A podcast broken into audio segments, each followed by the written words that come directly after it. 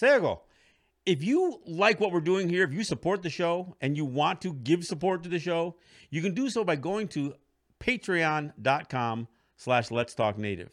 And if you do so, we'll provide you some exclusive content and some things that uh, others aren't going to get when you get it. So support us by going to Patreon. Yahweh. Let's Talk Native is produced at the LTN Studios on the Cattaraugus territory of the Seneca Nation. We break all the rules for Native media by peeling back the layers of assimilation and indoctrination. No prayers, no buffalo speeches, and no spirituality shows. While this podcast does not provide a path to spiritual enlightenment, we do take a tough look at history, oppression, and our survival. But the real goal here is to bring our people together by breaking down what separates us. So, welcome to Let's Talk Native with John Kane.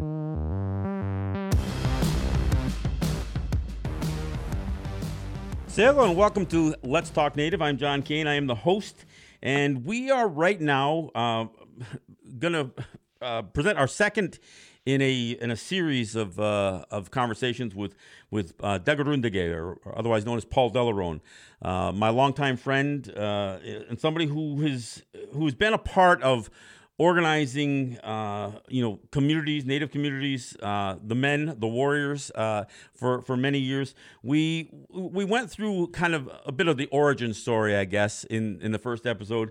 But what I want to do now is is delve into you know where this where this brought us in some of you know frankly some of the major conflicts like uh, the the Kanehsatake slash Oka crisis, uh, where it, where it's brought us in terms of some of the the you know the bigger tax battles that we've had with, with whether it's New York State or the United States or, or Quebec or Canada, however you want to break it up. Um, you know how it relates to, to, to land reclamation and and and bring it on forward to to kind of where where we're at now. So again, let me introduce uh, Dega uh, uh, to to Let's Talk Native. Uh, uh, again, Dega, thanks for joining me. Anytime. Well, let's let's get kind of right back into it. Uh, we when we ended, we were talking about some of the organization uh, organizational things that you guys put in place, especially in, in Kahnawake, uh, the funding mechanisms, the fact that, um, frankly, the the Warrior Society had had become, you know, somewhat known um, in as far as advancing you know this this new way of uh, of developing economy on our territory, which was which was to um, utilize our the regulatory advantages that we were willing to fight for, like tax advantages. And so tobacco came to mind. It would also extend in, into fuel, where we were uh, buying a wholesale tobacco, wholesale fuel, and selling it on our territories without, um, you know, especially on the U.S. side, without any New York State and without some of the the, the federal taxes associated with this, um, or uh, uh with, with some of these products. So we know that the that the Warrior Society you became known for some of this economic development, and um, and and that obviously furthered some of the the ability to organize. Uh, why don't you why don't you pick it up from there and, and kind of you know give a sense for for where things went um, when when things were running as smoothly as possible. Put it that way. Yeah, well, you know, first off, you know, uh, people need to uh, remember is that none of us were businessmen. We didn't have any experience uh, being business people or anything. No, we come from people who basically were, uh, you know, trappers and uh, loggers and guides and then iron workers and uh, and we took on all kinds of professions and that. But one of the things we were not was businessmen, and uh, probably the first businessmen were the fur trading. But other than that, you know, fur trading was long and over, you know, and so uh, when we went to school, nobody taught you about business or anything like that, and so we had to learn as we went along. And that, and at the beginning, we really shortchanged ourselves, and that. But as we got into it more and more, we became uh, um, rather good at it, and uh, you know, and so the, uh, all the enterprises started to grow, and that. And so, you know, we didn't just do cigarettes. We started financing uh, butcher shops, flower shops, construction companies, landscaping companies, and we were doing everything we could to have our people be able to stand on their own two feet. And we also uh, would help to support the schools. And uh, you know, with everything from computers to school buses, uh, or even school buildings, because now, you know, like other communities came to us for help, and uh, we were more than happy to help anybody who came and needed that help. And just just had to tell us what they really wanted. That's what we supported them. We didn't tell we didn't tell them how to do anything. We just told them we said, yeah, here, this is what you say you need. All right, we give it to you. And uh, and we never asked for anything in return. You know, I mean, we we helped build bingo halls, even uh, some of the outside of the you Shuni, and you know we helped farmers with hay and uh, grain and that when the drought was on in, uh, across Western Canada, and you know, and then uh, we supported uh, um, summer camps for uh, uh, uh, single mothers and their children, and you know, and all kinds of. I mean, I, the list goes on and on, but this is the kind of things we were doing to try to uh, let our people know that we're all in Guahumba. We're all in the same canoe, uh, and we all need to help. You know, somebody might have a broken arm, he can't paddle. Well, we'll help we'll take up the slack for him, you know. And that's that's how that was always the way we did it. And to us, there was no borders. There's no such thing as oh, this is just for Mohawks, or this is just for Oneidas, or this is just for Chippewas, or this is just for uh, you know Anishinaabe. No, Turtle Island is our mother, and all of us we're one people. We're all Onkwehonwe. That's that was always our attitude and we were even amongst our, our, our, own we were always trying to educate and bring that awareness uh, the dish with one spoon concept.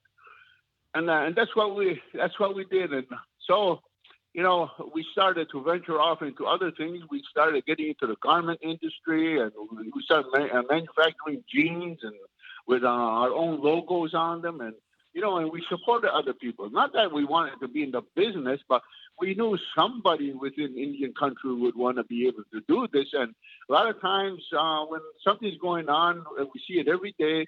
As in Wahunga, we think, oh, white man can do it, but we can. But if they see one of Wahunga do it, then all of a sudden they say, well, if he can do it, so can I. And that's how businesses were growing, you know. And we supported all these things, and uh, you know, and I, and then there was a grand council called, and there was uh, different feelings. Uh, some people said, you know, oh, cigarettes is not our way, and uh, now, you know, they start saying, you know, uh, because our people were living better now. A lot of our people bought Cadillacs, and we were criticized because we had Cadillacs, you know. And uh, but you know, some we're buying uh, old Cadillacs, you know, ten year old, fifteen year old Cadillacs, and and that and Yet the guy who's criticizing us is buy, driving a brand new Volvo, you know, which was you can buy four Cadillacs with what he paid for that Volvo, you know. But it was the name Cadillac or Lincoln, and that's what was eating people away. That's what they were focused on. And so, what do you call it? Uh, you know, when it came to uh, you know, helping people on their land issues. I mean, we supported Ganienkeh at, at that, and we, not only with money, but with manpower and everything and uh, to help Ganienkeh become a success. And uh, and here Ganienkeh is almost 50 years, and nobody else can say that that they got land back, and you know, and we didn't have to uh, make a land claim. We didn't have to beg for our land. We just went out and repossessed uh, part of our homelands, and we were all involved in those things. And you know, and we've been in all all over Indian country, whenever we were asked, like when Onondagas had uh, wanted to have an eviction, they sent word to us, and we went down there and we stood there not to carry out the eviction, but to make sure that the outside authorities didn't interfere in their right to decide what was going to go on in their communities. Even though people on that council criticized us, we still went because that was the calling. It was the people's call. And that's what we supported. We went there when they called us to stop the expansion of Highway 81. And when people called us because of the tax fight, and in 96, 97, we were there. We, we stood with them. We were at their fires. We were at their roadblocks. Uh, we, we shared our experiences and our knowledge. And, you know, and people were so happy. We were out there. We did the public relations. We, uh, we organized uh, um, a dialogue team and everything to talk on radio, televisions, and uh, newspapers, and we just it, it's it's nonstop.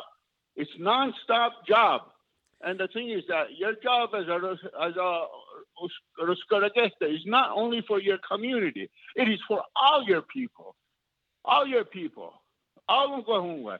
That's what our job is: to help, to protect, and to support in the best way we know how, and however we're able to do this. This is what it's about. We have never been the aggressors. We've never been the aggressors to go and say, you know, uh, you know, to to just go out right and go attack people. And even though there's been so many rumors and things said about us, but I could say it's not true.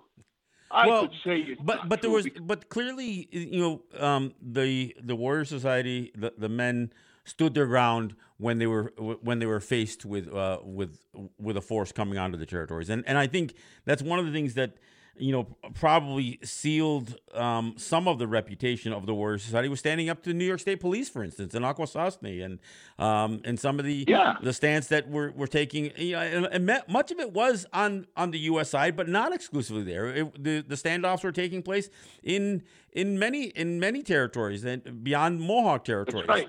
So I think yeah. Know, the the ability and the willingness for you guys to stand up uh, it, it, it didn't just embolden our people, but it also sent a message to New York State. I mean, part of the reason that you know yeah. Ganienkeh was successful was because they knew who they were dealing with. You know, part of the reason that we were able right. to push back on the state on taxes and and some of these other things is that there was already a bit of a history that was developing with the willingness uh, for the for the the warrior societies to stand up, but also that it wasn't just this rogue bunch of you know, this wasn't you know a gang. This was uh, no. it was an organization that had a commitment to to peace but also willing to fight for yeah. it that's right. You see john let me tell you you know as a as a longhouse person growing up in the longhouse my whole life and uh, I, I at a very early age I, I always went to the meetings. I was like a 12 year old kid sitting in the meetings, listening to the old timers, and I've been to local councils, national councils, grand councils, and and so on. And I always listen to them talking about the issues that were facing our people. And all the time I would hear, well, every longhouse had a secretary, and they say to the secretary, well, you're going to have to uh, write this letter to the Queen, write this to the Governor General, write this to the uh, Prime Minister of Canada, write this to uh, Washington, write this letter and send it to Albany. And, you know, it just kept going on, so many letters. And finally, I asked my grandfather, I says, did we ever get a reply with all these letters that we sent? he just looks at me and shakes his head. He says, no. I said, then why do we send the letters? He says, it's just, the only reason we send the letters is just to let them know that we have not forgotten and that we are uh, we are requesting that they they um, you know uh, they carry out uh, their obligation and to respect like the two row and things like this and that. Uh, but most of our letters probably just went in the trash can and that. And so when people talked of the Confederacy, they always talked about us that like maybe we belong only in a museum at Smithsonian or Albany Museum or Museum of Man in Ottawa. You know, like we were thing of a past, but we were still very much alive. And so when the Discotequesta rekindled the fire, and uh, and we started taking responsibility and trying to carry out what we learned from the old ones, and uh, then you know um, they tried to squash us, but we we would not allow that. We fought back. And we always kept fighting back. We always kept standing firm. And whenever our people were in trouble, we went, we went to support them. However, if the people asked us to lay our lives on the line, that's what we were prepared to do. And, uh, and these are the things that we did do. And uh, we stood out there on the front lines to make sure that our people were safe, that uh, was going to abuse our people, and that what our people wanted was what we were going to fight for. We, we didn't always have success, but we did the best we could. And uh, and all of a sudden, you know, there was a propaganda being spread. And you know the sad part about it? The propaganda came from within our own house. Right. And that all of a sudden people started throwing at, at us that there's no such thing as warriors. There's no such thing as warriors. But yet everybody's got a lacrosse team or a hockey team that says Onondaga Warriors or Mohawk Warriors or, you know, everybody's bragging about the warrior and that. And, and some of them, were, know, and some of them were being funded by by some of the, the warrior yeah. societies. yeah, and you know, and the thing is that we kept explaining to everybody, we are the disco. That's who we are, the disco and that we are not. You know, that, and we explained that's just a psychological tool in our arsenal. That's well, all that and, was. And, and to be clear, there, there were there were some people who were already be considered iconic Native leaders who were going so far as to say that the warriors were outlaws and that that the Confederacy had, yeah. had outlawed warrior societies, and and they try to track it back to the Gondowida and Hayawenta and and the burying, you know, the, the symbolic burying of weapons, and and they so they they completely misrepresent, and of course they ignore the fact that that there were look, there was even an official proclamation in World War II where uh, where some of these uh, Lorienisu had uh, had gone and, and made their own declaration against the Axis powers. So that's right. So to justify our men fighting, uh, yes. you know, against you know Germany, right. Japan, and Italy. So it's it's it's crazy and it's hypocritical. But you're right. Much of the um, the the negative stuff that was coming back against the Warrior Society was happening from from people who, frankly, were were probably a little put off by the fact that there was, uh, you know, that the very advice that they were preaching and promoting for many many years was actually taking hold, and uh, and men and women were acting on it, and they almost seemed uh, yes. to be put off John, by it. John, you know, John, the, the main reason that people, certain people did not want the Discaragette to exist, and that because the Discaragette, uh, they, they reaffirmed that the people had a right to make decision. And uh, the Discaragette supported the decision uh, of the people. And that, and certain people uh, who were in certain key positions uh, were free to do whatever they wanted, make uh, false claims about how much authority they have, and so on and so forth.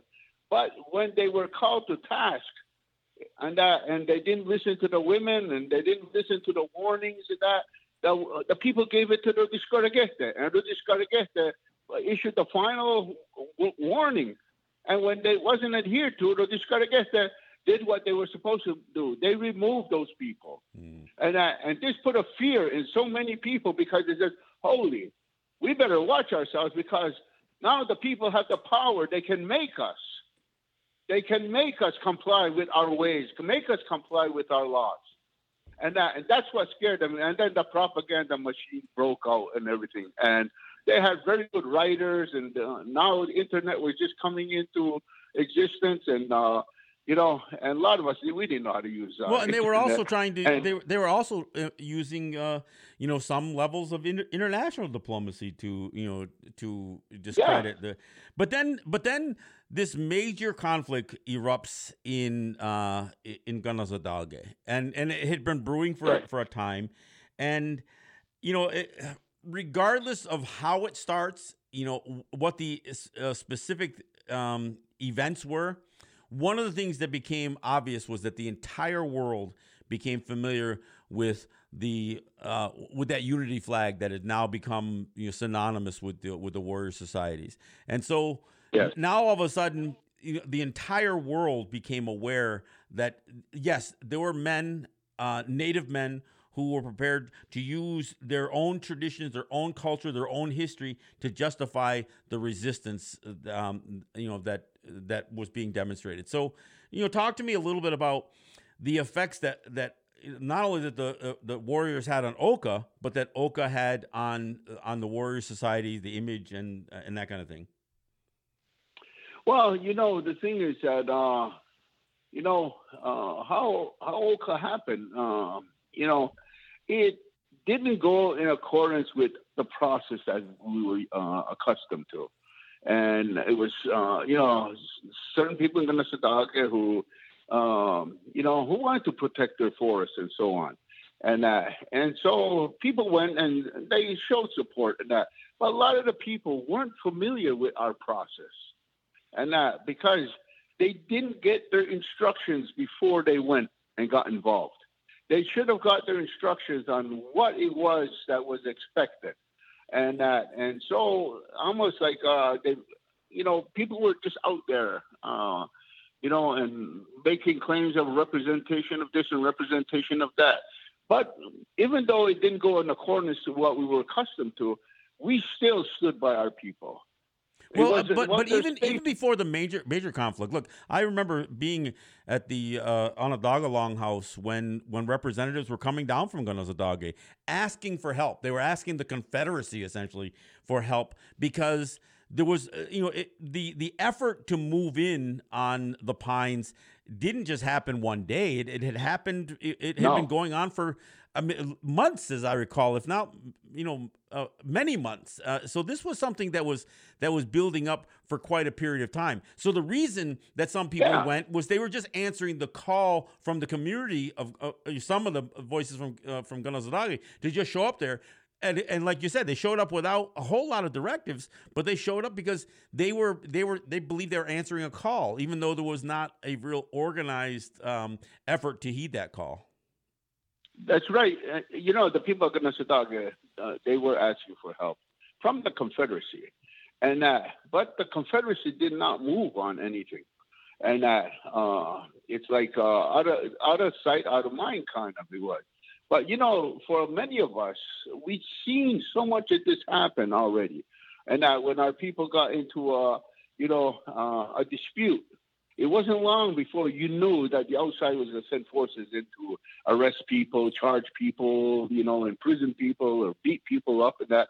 And so we knew, we knew, even if the the so-called Grand Council wasn't going to, you know, do anything officially, and that we as a people, we still will defend, you know, um, you know, and so that's why we. That's why when it came time uh, and Kanehsatake was uh, under uh, getting attacked, then Kahnawake, we, we did what we had to do, and then people came from all over and did what they had to do, and and then people in the other territories they start doing different things to, you know, let Canada know that that people at Kanehsatake were not alone.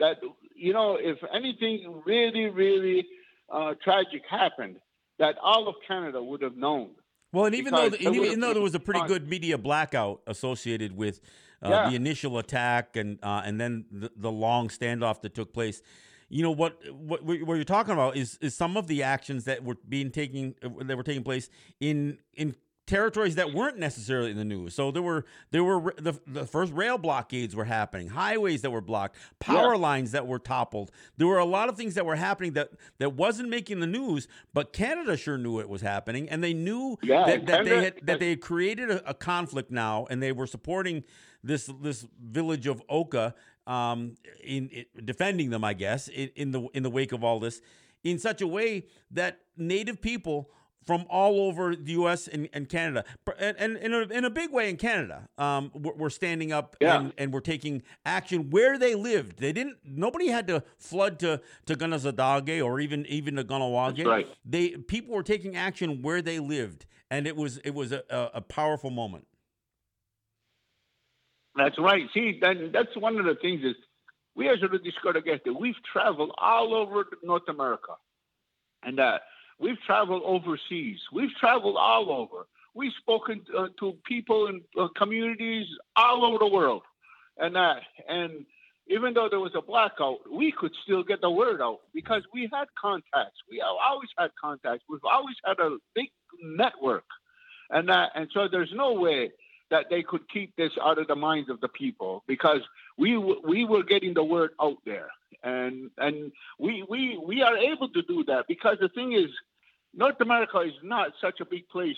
It's not like back in the old days where you had to go by canoe and, uh, uh, and by moccasin. You know, today there were telephones, and we knew how to get the word out. We had phone trees. We knew who was going to call who, when they were going to call them, and so on and so forth.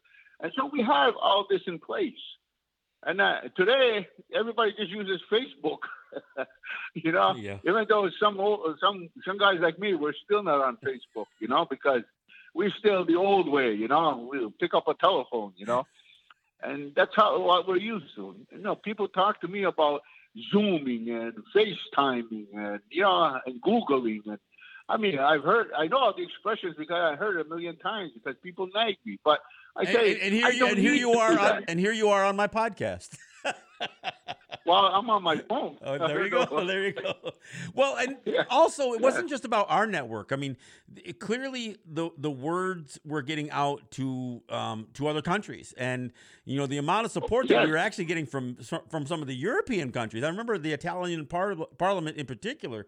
There were, I mean, yeah. there were nations that were really shining a bright light on the atrocities that Canada was uh, was committing, and and and as I recall at the time that that Canada was, you know, had had gone from the SQ involved in in uh, um, in Kanehsatake and Oka to the RCMP and then to their to their their, their full blown military, they had committed more troops in their assault on uh, on the treatment center uh, and and Kahnawake than, than, than, they had in, they than all of Desert Storm and right all of Desert Storm right. Yeah. So it was it was really you know, a disproportionate sign of force, but but our people still stood. That's right. So I mean, the legacy, right. the, the legacy is, that comes out of Oka was was a huge. Um, uh, look, it, the thing is, when, when we talk about legacy, you you've got to uh, you know go to thinking about the children, and and I remember That's for right. years little kids whose favorite clothing were camo fatigues and and were, was a bandana, yeah. and you know little kids want they literally wanted barbed wire to play with because they wanted to string it up like concertina wire that, that they saw on television. I mean, it was it was bizarre only native kids were playing this way. Nobody else was playing this way. So yeah. The legacy yeah. was that that's what was being ingrained. So when we you know we you know fast forward to today, we know that whether it's a blockade in Tyendinaga or whether it's in Wet'suwet'en territory, or whether it's standing up, you know, for fishing rights in, uh, with the Mi'kmaq, we know that many of these things, you know, still have the image of not just Oka, not just Kanehsatake, but but the Warrior Society. So we know that the yeah. legacy has been positive. Yeah. Yes. And you know something today, you know, I mean, uh, today, you know, there's a lot of people who, um, you know, are taking what we have struggled for, and they kind of like uh, prostituting it today. You know, uh, they're, they're all dressed in regalia and dancing and singing and everything else. But when it comes time for to stand for your people, you don't see those people. You know, all they're out there dancing for is the dollar, you know, and stuff like that. And you know, the thing is that we better be get real. You know, with so many things happening in this world, and that and happening to us right here today, and even this COVID uh, whole thing and that. You know, our people, because since I was a little boy, I remember the old people saying, the days are going to be coming when it's going to be uh, important to be able to raise your own food. It's going to be important again to start to hold yourself, carry yourself, and and that. And we got to get back to the land. We got to work with the land. We got to get to understand the creation again. We got to be one with the creation because that's what Ungwe means. Ungwe is the people. Ungwe is the forever. And what is the forever but creation itself? And that, and so that's what we have to be. We have to be one with that creation. And that, I'm not saying let's wear breechcloths and run to the bushes with a hunting knife. No, but I'm saying let's let's have respect for our, all of our relations because we don't have only human relations. The earth is our relation. She's our mother. Our grandfathers, the four winds, the thunders. The, our brother, the sun. Our grandmother, the moon. All our brothers and sisters who roam this land with us. Our cousins, the waters. Our cousins, the distant stars. We have to be one with them. And we have to start to be able to look to them because they're the only guarantee of life. Everything else is a is a is a smoking mirror. Well, and, and, and I, think, and I think it's it's also it's also important to realize that um, to the extent that Native people um, through band councils and elected councils had become have become dependent on the U.S. or Canadian rule of law, or on um, you know on funding and, and, and various things, funding their their their tribal councils and their band councils. It's really important that people realize that things are not looking really bright for the United States or Canada. That there that there are major Right. problems. And and look as you look at the globe and you see what capitalism has done. So you see you see some of the economic failures. You see you know, global conflicts. You see local conflicts. The you know a lot of these these race you know oriented conflicts that are that are taking place. Climate change and all these other things we need to understand that that the very systems of organization that that you guys put in place at the very beginning, much of that is gone. And, and you're right when you talk about prostitution of uh, of some of the things that we fought for. Look, we know that that we have successful businesses in our territory, but how many of them are, are pitching in in the way that the that the, the structures that you put in place and creating funding mechanisms to advance our people? A lot of that stuff has gone away. I'm not saying it's all. Um, look, I I do my my program right here is funded by by literally by three uh, organizations and uh, and you know whatever a few individuals do, but but we don't have the you know the the economic strength that we that we had. And I'm not saying that economic strength has to be tied to dollars and cents or selling cigarettes or anything else, but it does have to Yeah. you know somehow get back to uh, to being sustainable and self sustainable. Yeah. Self reliance. Yep. You know, it's self reliance. Taking responsibility because if you li- if you know our language, if you know our ways, it's all about being responsible. Because the thing is, you have the freedom to make choices, but you need to understand is whatever choice you make, you got to take responsibility for. Because for every action, there's a reaction, and you have to understand these things. And that and it's not always what we want. It's what we need. That's what we need to understand. We got to work for what we need as a people and that what our children are going to need what our grandchildren are going to need we're not going to be here forever. And that somebody a thousand years ago was looking out for us. Well we have a responsibility to look out for the ones a thousand years from now. Paul, in, in, the- you know in, the, in, the, in the time in the time got to stop being selfish. In the time that we have left, uh, you know, I'd like you to, to touch on, on, on at least two things. Um, one is, you know, how hopeful are you with, with some of what you're seeing uh, with some of the young people, um, and and what is your message to them? I'm very encouraged. I'm very encouraged. Uh, uh, the young people I'm meeting, I'm, I'm, I'm running into so many of them who today I'm so proud of them. They're walking on this earth only using the Onkwehonwe name, which is, was a great start. And a lot of them are now are, are conversing in our in our language, our words, and a lot of them are talking about how they want to break out of that reservation mentality and they want to start to reestablish new communities based on our philosophies, our principles, our constitution as Onkwehonwe people. And I see already different places and I visit, and that and they're doing it already. And that, and I'm, I'm working with many young people from many different territories right now, and that that we want to get back to living our own lives. We want a life that is not tied to the Indian Affairs or the BIA or to the state or the provinces or the federal governments. But we want to raise our own foods. We want to take build our own homes. We don't need mansions. All we need is shelters. You you are hopeful that there that there are uh, people in each community that are you know young people that are moving in the right direction. And and I know one of the things that, that I say all the time, and and and I'd like to, you to you know, kind of expand on is is that those of so us we you me uh, those of us that are our age in our 60s and our 70s we need to do everything we can to empower these young people to do the things that that, that we didn't get to and that, that perhaps we weren't equipped to do. You talked about us not understanding the, the language and, and the ways of white men back in the in the 50s well we understand it pretty well right now. And but Yeah. but too many of our people are as they grew to understand it bought into those systems. So i think we need to empower That's our people just to do you know to take what our resistance to the next level and to and, and i and i see some of it but uh, but give me your thoughts on that as we close Yeah.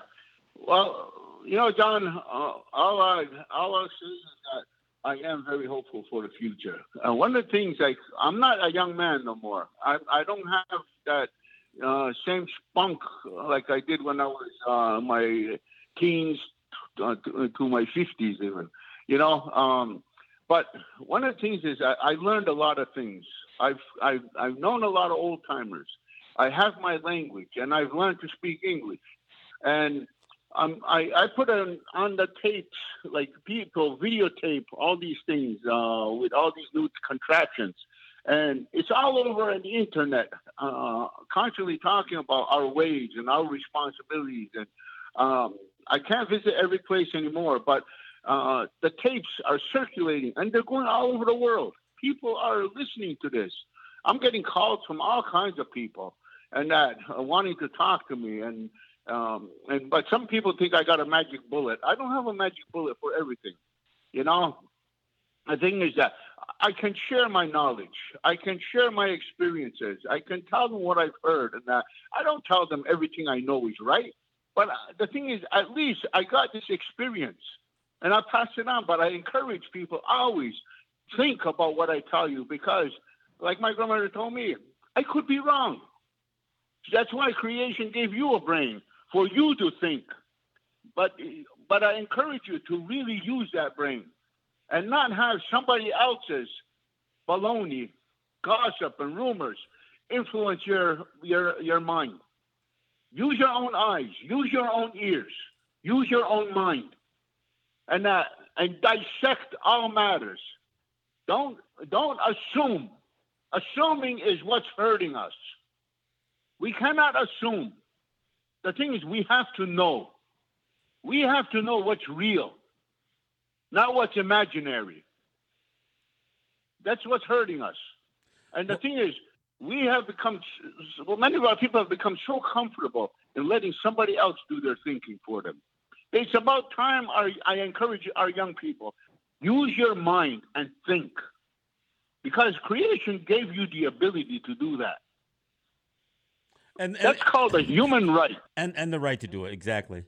Uh, Doug, I want to thank you so right. much for, for joining me. Uh, I look forward to having you come back. We'll uh, we'll take on a couple of other topics as we move forward. But uh, you know, I think giving this this background on what the Warrior Society uh, was, what it is, and and uh, offering some insight to the future. I, I, appreciate that, and I you know again I appreciate you you uh, you joining me for the program.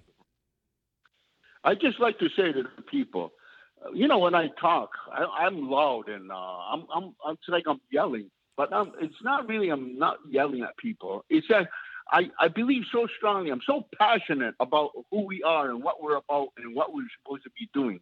That's why I'm, I'm the way I am. I guess I'm over hyper or something, but I'm not scolding the people. I care. I love my people. I love, I love creation and I want to see things get good but I encourage, I can't make it good for you. You have to make it. You and all the rest of us have to pull together, and we have to do this together. That's mm-hmm. why they always said, take five arrows. Nobody can break five arrows bound together. Right. Yep. So I thank you all for listening. Yawakoa. All right. Hey, okay, folks, that's uh, that's Dago Rundige, my friend. Uh, you may know him as Paul Delaronde. If you, uh, I, I do encourage you. You can look online. You can look on YouTube. Look, uh, search his name, Paul Delaronde. You'll find, you'll find uh, several videos. Some some of them involving this show. But uh, by all means, check out some of the work that he's done, um, and we'll have him come back. Uh, I want to thank you for listening. This is John Kane with my friend Dago Rundige, uh, and this was uh, this this is Let's Talk Native. Yahweh.